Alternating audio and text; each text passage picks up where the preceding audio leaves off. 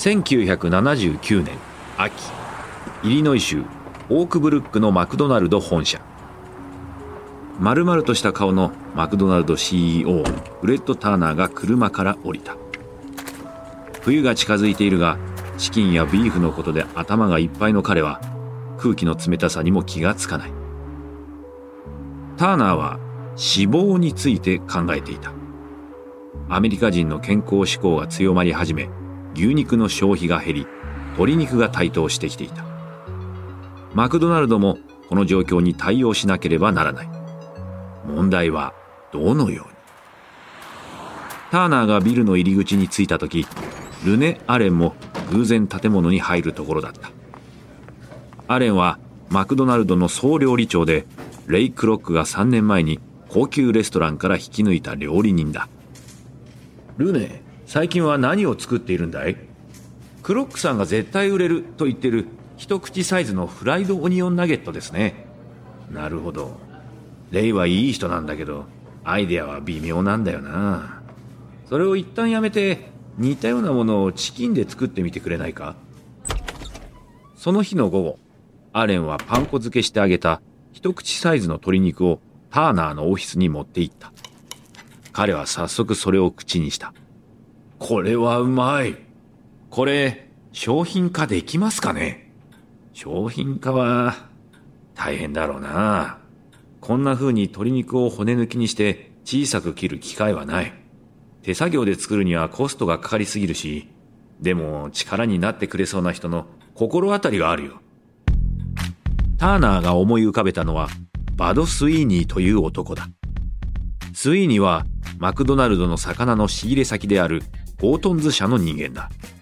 彼は60年代初頭にマクドナルドがフィレオフィッシュを世に出す時大きく貢献した。ターナーは再び彼の技術をチキンマックナゲットの商品化のために借りたいと考えている。それから5ヶ月間スイーニーと彼のチームは課題を克服していった。骨抜きの工程を効率化しハンバーガー用のパティマシンを改良して鶏のひき肉を一口サイズに成形できるようにした。さらに専用の天ぷら衣を開発しそれにマッチするソースも取り揃えた。1981年チキンマックナゲットは全米で発売され大人気を博す。すぐにマックナゲットはビッグマックやエッグマックマフィンと並んでマクドナルドのベストセラー商品の仲間入りを果たす。バーガーキングにとってマックナゲットは大きな衝撃だった。彼らは4年前に発売したオリジナルチキンサンドのおかげで鶏肉では優位に立っているつもりだったが今最大のライバルがさらに魅力的なチキンメニューを出し人気をさらっていった。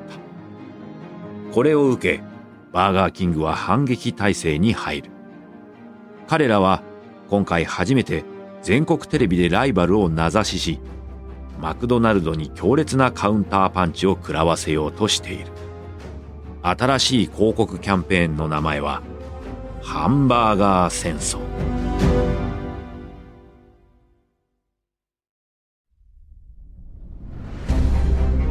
原作ワンダリー。制作日本放送がお届けするビジネスウォーズ。案内役は私春風亭一之輔です。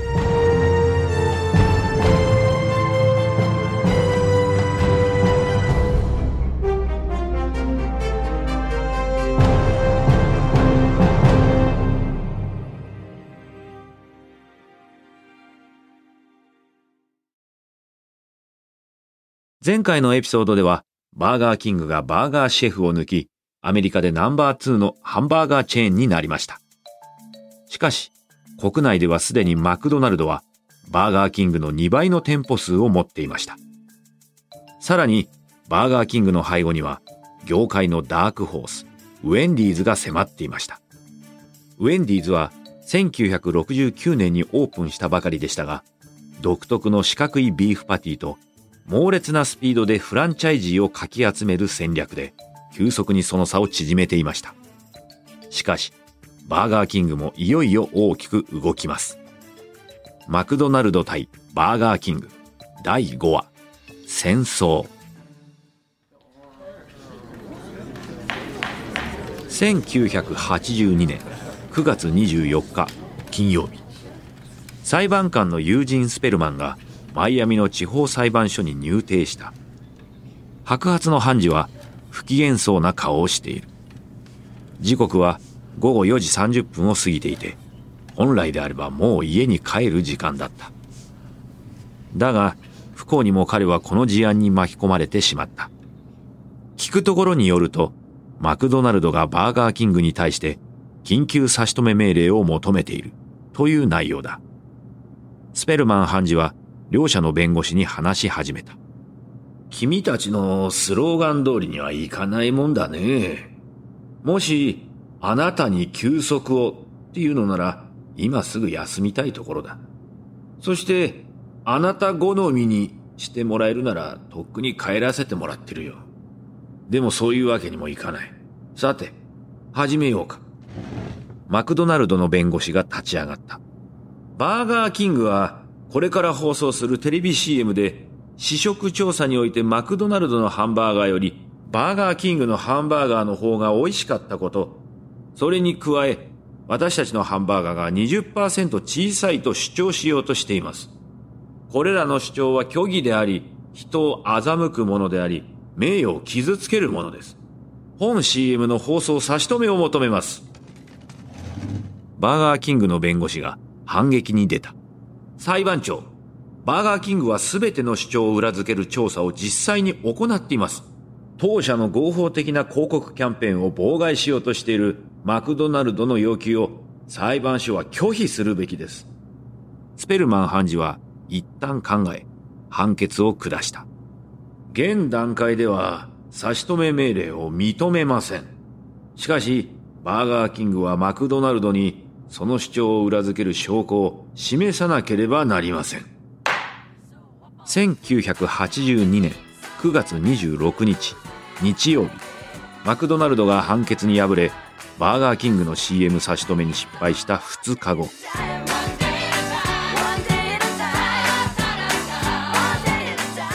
何百万人ものアメリカ人が CBS の大人気コメディ番組「One Day at a Time」の新シリーズを見ていた。彼らは目の前でこれから始まる戦争の勃発を目撃しようとしていることをまだ知らない。番組は CM に切り替わり5歳の女の子が画面に現れた。彼女は不満を持っている。そうマクドナルドに不満がある。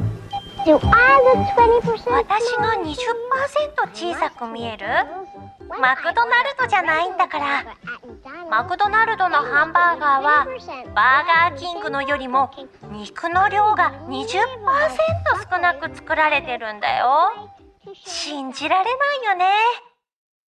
その翌日バーガーキングは別の広告で、ウェンディーズとマクドナルドの両者を狙い撃ちした。その CM では、バーガーキングの茶色と黄色のストライプのユニフォームを着た女性が映し出されていた。ちょっといいかしら？マクドナルドとウェンディーズに慰めの言葉をかけたいと思います。実はワッパーの方がビッグマックより美味しいという評価を消費者にいただきました。同様の調査でウェンディーズのシングルにも勝ちました。マクドナルドとウェンディーズは驚いたかもしれませんが大丈夫ですよ。勝つことが全てではありませんから。まあ気分は最高ですけどね。怒ったウェンディーズのロバート・バーンズ会長はオハイオ州の本社で記者会見を開いた。私たちの調査によるとウェンディーズのハンバーガーが一番でした。バーガーキングはアメリカの国民を馬鹿にしています。そのため私たちは2500万ドルの損害賠償を求めて彼らを訴えます。バーガーキングは今ウェンディーズとマクドナルドの両者から訴訟を受けていたがまさに計画通りだったこれらの訴訟は大注目を浴び、バーガーキングの格好の宣伝になっていた。売上と顧客数は10%も増加。10月下旬、4000万ドルの彼らのキャンペーン費は十分元が取れたとして、バーガーキングはウェンディーズとマクドナルドに広告の放映中止と引き換えに訴訟を取り下げるよう呼びかけた。だが、これは一時的な停戦に過ぎなかった。1983年3月、バーガーキングは再び攻撃を仕掛ける。今度は直火で焼いたハンバーガーがいかに消費者に好まれているかを強調してきた。ちょっといいかしら？マクドナルドの皆さん一旦部屋を出ていただけますかしら？残ってくれたみんなの準備はいいですか？実は全米を対象にした調査で直火で焼く肉の方がフライするのに比べて3倍も支持されていました。信じられますか？3倍ですよ。バーガーキングは炎で焼いています。ではマクドナルドの方々戻ってきていいですよ。バーガーキングはまたしても痛烈な一撃を放った。売上は15%もアップ。一方、マクドナルドの客足は横ばいだった。バーガーキングの予想通り、マクドナルドはイメージダウンを懸念して、同様のネガティブキャンペーンでは反撃してこなかった。だが、ウェンディーズは違った。彼らは容赦ない反撃に打って出た。1983年秋ウェンディーズの広告ディレクタージョー・セデルメイヤーが新しい CM の撮影をしている。セットはパンダケキングと呼ばれる架空のハンバーガー店だ。カメラが回る中2人の老婦人が巨大な発泡スチロールでできたハンバーガーを見つめている。そのうちの一人がバンズを持ち上げピクルスほどの大きさしかない極小ハンバーグを見つけた。お肉はどこかしら？セデルマイヤーは立ち上がった。カットそうじゃない。品が良すぎるんだよな。うん、何かが足りない。そうだ。クララだ。翌日、撮影現場に147センチの小柄な81歳のおばあさんが現れた。彼女の名前はクララ・ペラー。セデルマイヤーは10年前にこの重厚な声のおばあさんと出会い、今回のウェンディーズの CM に彼女こそがふさわしいとひらめいた。1984年1月10日、ペラー出演の CM が公開された。お肉はどこ？ハンバーガー屋によってはパンが大きいだけで肉が全然ないですよね。ねえ、だからお肉はどこ？誰も聞いてないんじゃないの？ペラーのお肉はどこという叫びは、バーガーキングとマクドナルドに一撃を加えただけでなく、アメリカで社会現象にもなった。数週間のうちに誰もがペラーのキャッチフレーズを口にするようになっていた。大統領候補のウォルター・モンデールでさえ、テレビ討論会で相手を挑発するのにこのフレーズを使った。あなたの新しい政策を聞いていると、あの広告を思い出します。お肉はどこ？瞬く間に、お肉はどこガムや、バンパーステッカーや T シャツが登場。曲まで作られるほどだった。ウ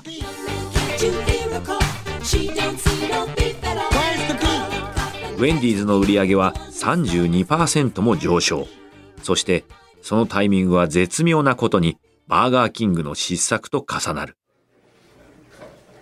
1984年5月、マイアミ。バーガーキングのマーケティング部幹部のドナルド・デンプシーは、オフィスで彼らの最新広告の販売効果を検証している。彼らの新しい CM は、全国で愛されているテレビ司会者、ミスター・ロジャースのそっくりさんであるミスター・ロドニーを主役としている。この CM で肉を直火で焼くことは鉄板で焼くよりも優れていることをアピールした。はい、ドナルド・デンプシーです。こんにちは、フレッド・ロジャースです。ミスター・ロジャース本人である。公共放送で子供向けテレビ番組の司会をしています。あなたたちの広告についてですが、あれは少々行き過ぎだと私は思います。まずいことになったと、デンプシーは一瞬で気づいた。テレビで最も親しみのある、最も愛されている司会者を怒らせてしまった。すみません。あなたを怒らせるつもりはありませんでした。軽い感じのハンバーガー広告だったのですが。CM を見た子供たちは、それが私だと思うでしょう。子供たちに信頼されている人間は、その信頼を裏切らない義務があり、商品を売りつけてはいけない。と私は強く信じていますデンプシーはミスター・ロジャースが全米の子供たちに愛されていることは知っている。これは大きな問題にしたくない。ミスター・ロジャース、あなたのおっしゃりたいことはよく理解できました。まずは、あなたに謝罪させてください。次に、この CM の放送をできる限り早く中止します。どうか、ご安心ください。ありがとうございます。感謝しています。さようなら。ミスター・ロドニーを使った広告キャンペーンの中止は、バーガーキングのこれまでの過激な広告戦略にブレーキをかけた。ペラーのお肉はどこという叫びとは対照的に、バーガーキングの比較広告は以前のような勢いを失っていた。経営陣、フランチャイズ所有者、そしてマーケティングチームの間に次の戦略をめぐっての対立が生まれた。その結果、重大な失敗が立て続けに起こる。さらに、巨大化したワッパーを売り込む CM を出したものの、加盟店からも本物のゴミと呼ばれるほどの大失敗に終わった。そしてついに、ハーブを探せというキャンペーンが始まった。バーガーキングで食事をしたことがない唯一の男、ハーブを探すという3000万ドルのキャンペーンだった。バーガーキングは一人の男を探している。その男の名はハーブ。しかし残念ながらハーブについての手がかりはほとんどない。そこで彼の友人たちに話を聞いてみるとハーブは普通じゃなかった。ハーブは変わっていた。ハーブの両親によるとハーブは決して世の中で言うああ普通じゃなかった広告業界誌のアドバタイジングエイジは、この作品を、この10年で最も失敗した広告と切り捨てた。1988年になると、バーガーキングの年間売上はさらに5%減少。親会社のピルズベリーは、バーガーキングの四半期業績を上げるために値上げを強要し、結果、さらに多くの顧客が離れていった。そんな中、イギリスの飲食を中心とした複合企業であるグランドメトロポリタン社がピルズベリー社の敵対的買収に乗り出した。そして1989年1月、彼らはピルズベリーの経営権を握った。その1週間後、バーガーキングのマイアミ本社に新しい代表が現れた。彼はバリー・ギボンズという奇抜な髪型をした中年のイギリス人。先週まではグランドメトロポリタンで何百軒ものパブをイギリスで経営していたが、今日からは世界第2位のハンバーガーチェーンを率いる。彼の自己紹介は、怯えるバーガーキングの幹部100人に向けた即興の演説で始まった。ピルズベリーは怠慢だった。だが、グランドメトロポリタンは違う。今日はバーガーキングの新たなスタートだ。俺は今朝、初めてバーガーキングを食べた。新しい社長はワッパーを食べたことすらなかった。まさに現実のハーブであった。幹部たちの背筋が凍りつく。正直言って感心しなかったね。店内も汚れていたし、改革には痛みが伴うさ。でも、バーガーキングに問題があると言われる時代に、俺は終止符を打つ。幹部たちはお互いに顔を見合わせた。痛みが伴う。それが意味することは明白だった。解雇だ。それも大規模なリストラだ。2ヶ月後、ギボンズは計画を実行。彼はバーガーキングの顧客と代表である自分の間に13ものマネジメント層があることを発見し、全従業員の3分の1以上となる1500人を解雇した。だが、ギボンズがバーガーキングの立て直しを始めた頃、マクドナルドの世界進出への勢いは止まることがなかった。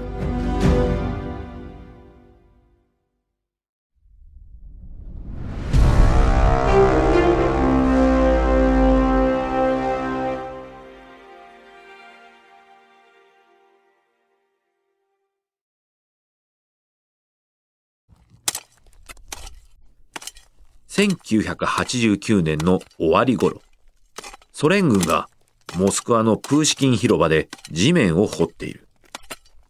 兵士たちがピックやシャベルで凍った地面を削る中、不安そうな顔をしたモスクワ市の職員がやってきた。もっと早く作業してくれ。マクドナルドが来るのは明日だぞ。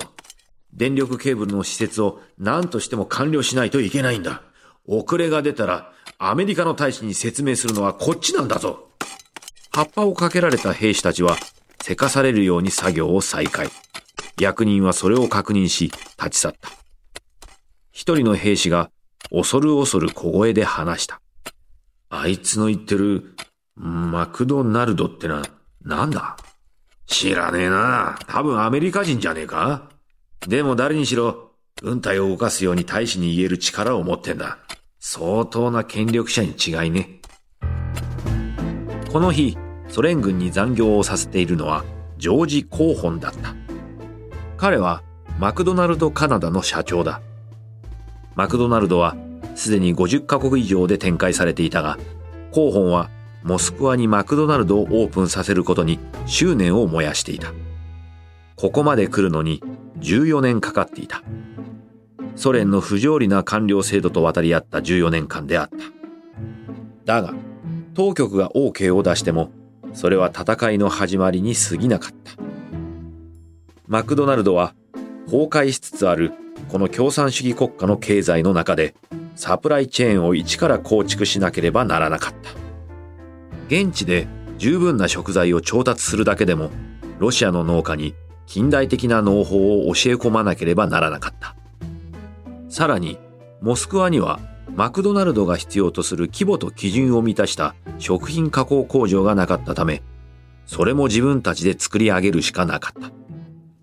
それから店舗に必要な電力を確保するために、広報はモスクワ駐在のアメリカ大使の力を借りなければならなかった。そして今、ついに全ての準備が整った。1990年1月31日午前6時30分モスクワのマクドナルド第1号店がついにプーシキン広場で開店する。広報は緊張している。世界中のメディアはアメリカを象徴する飲食店が共産主義の首都に登場する瞬間を目撃しようとしている。だが広報は客が来てくれるかを心配していた。ソビエト連邦ではハンバーガーは一般的ではない上に、ビッグマックは3.5ルーブルもする。これは平均的なモスクワ市民の半日分の給料に相当する額で、決して安いものではなかった。広報は大勢の客が待っているのを期待して、少し早めにプーシキン広場にやってきていた。だが、広場は閑散としていた。人の気配は明るいマクドナルド店内のクルーと外をパトロールしている一人の警察官だけだった。広報は警察官に近づいた。もっと人が集まっていると思ったんだけど、人ならいますよ。そこの角を曲がったところに。警察官が広報をバリケードが立っている場所に案内した。そしてバリケードの後ろには大勢の人々がいたそれも何百人。いや何千人。見渡す限りの人々全てが静かにマクドナルドに行くのを待っていた。広報は警備の責任者に話しかけた。すみません。いつになったら彼らを通してくれるんですかね。午前9時30分から順次小さなグループに分けて通します。広報は顔をしかめた。彼はテレビカメラに大群衆が映ることを望んでいる。広報はそっと金属製のバリケードに手をかけた。それを見た人々はいよいよかと待ちきれない様子。広報自身も今の気持ちが興奮なのか、それとも恐怖なのかわからない。彼は責任者に聞いた。そろそろ9時半なんじゃないですかね。責任者は肩をすくめた。広報はそれがイエスだと解釈した。彼はバリケードをどかし群衆は整然と列をなしてゴールデンアーチの明るい光に向かって進み始めた。並んで待っている間人々はマクドナルドのロゴが入った旗を振りディズニーキャラのコスチュームを着た役者たちとの交流を楽しんでいる。そして午前10時いよいよテープカットの時が来た。本日我が国初めてのマクドナルドがここモスクワでオープンします。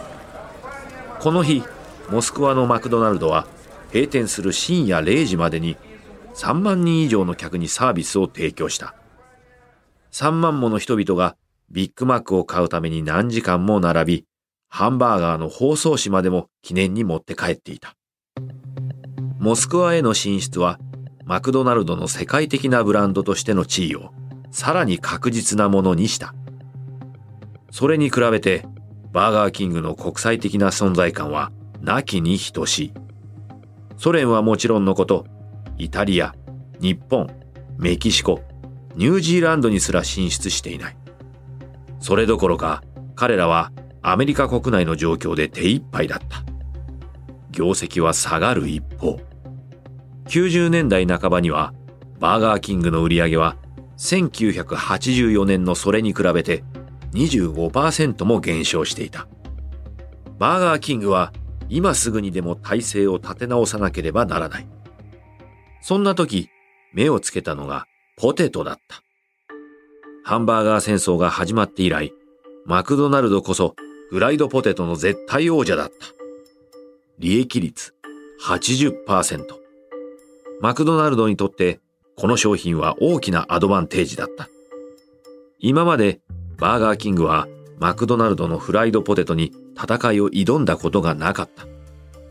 そこで、一か八か。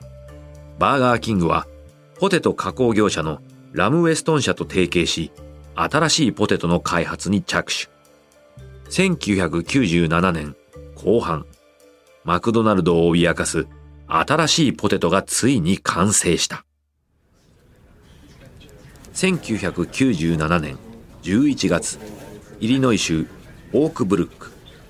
マクドナルドの幹部が会社の会議室に集まっていた。大きな丸テーブルに安物の椅子が置かれているだけのこの殺風景な会議室は穏やかに話し合う場所ではない。戦いに備える場所だ。マクドナルドの白髪の CEO、ジャック・グリーンバーグは気を引き締めていた。バーガーキングは1月に新しいポテトを発売する。俺たちも備える必要がある。情報はないか彼らは新しいポテトを宣伝するために大規模なキャンペーンを計画しています。CM キャラクターにミスターポテトヘッドを起用し、スーパーボールで放映するようです。また、新しいポテトは我々のポテトより美味しいというバーガーキングの調査結果が出ているようです。その最後の一言が部屋を沈黙させた。マクドナルドにとってフライドポテトは彼らの成功を支える絶対的エース。もしバーガーキングのポテトが明らかに彼らのポテトより美味しいのであれば、それはマクドナルドにとって重大な問題となる。グリーンバーグは強力な対抗策を打たなくてはならない。それも早急に。提供するフライドポテト一本一本が完璧でなければならない。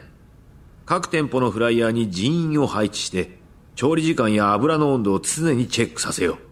これを徹底すれば、俺たちの勝利は間違いない。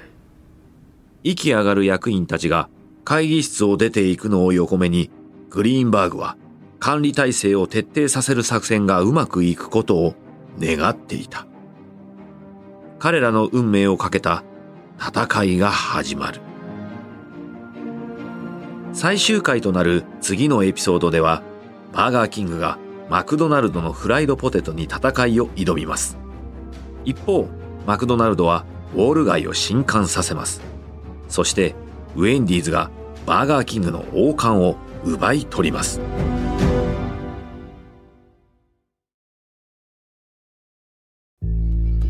お届けしたのはビジネスウォーズ。マクドナルド対バーガーキングのシリーズ第5話です。ビジネスウォーズのこのエピソードお楽しみいただけたでしょうか？皆様から番組の感想をぜひ聞かせてください。メールアドレスは bw.1242.com bw.1242.com この物語はホットドッグとすべての主要なポッドキャストアプリのほか日本放送ポッドキャストステーションでお聞きいただけます。ストーリー中のお聞きいただいた会話について私たちには当時の正確な会話を知ることはできませんができる限りのリサーチに基づいて構成されています。この一連のビジネスウォーズのオリジナル版ではデビッド・ブラウンがホストを務めましたがこの日本語版の案内役は私春風亭一之輔でお送りしました。声の出演は東島恵里新行一華。原作トリスタン・ドノバ。シニアプロデューサー及び編集長カレン・ロー。編集エミリー・フロスト。編集及びプロデューサージェニー・ロウワー。サウンドデザインベイエリアサウンド。エグゼクティブプロデューサーマーシャル・ルーイ。そしてエルナン・ロペスによりワンダリーのコンテンツとして制作されました。翻訳吉原ボビー。日本語版制作シャララカンパニー。日本語版プロデュース及び監修。日本放送でお届けしました。